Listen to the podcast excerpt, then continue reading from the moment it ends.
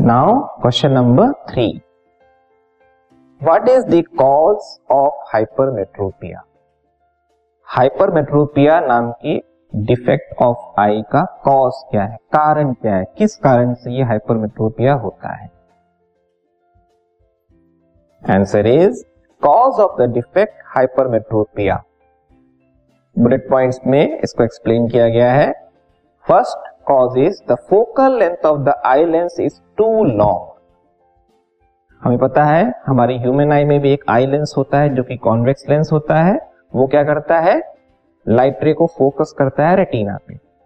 लेकिन अगर उस आई लेंस का जो फोकल लेंथ है, बड़ा है या लॉन्गर है तो वो क्या करेगा?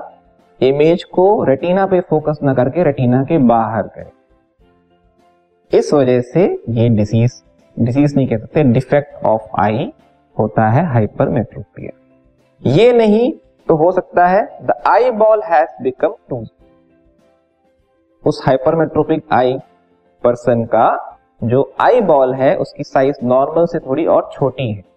तब भी क्या होगी? जो लाइट रे है वो फोकस रेटिना पे ना होके पीछे होगी. इससे क्लियर इमेज नहीं बनेगी, पास के ऑब्जेक्ट और वो पर्सन पास के ऑब्जेक्ट को क्लियरली नहीं देख पाएगा। First cause is focal length of the eye lens is too long और second cause is the eye ball has this podcast is brought you by Hubhopper शिक्षा अभियान अगर आपको ये पॉडकास्ट पसंद आया तो प्लीज़ लाइक शेयर और सब्सक्राइब करें और वीडियो क्लासेस के लिए शिक्षा अभियान के यूट्यूब चैनल पर जाएँ। Become to small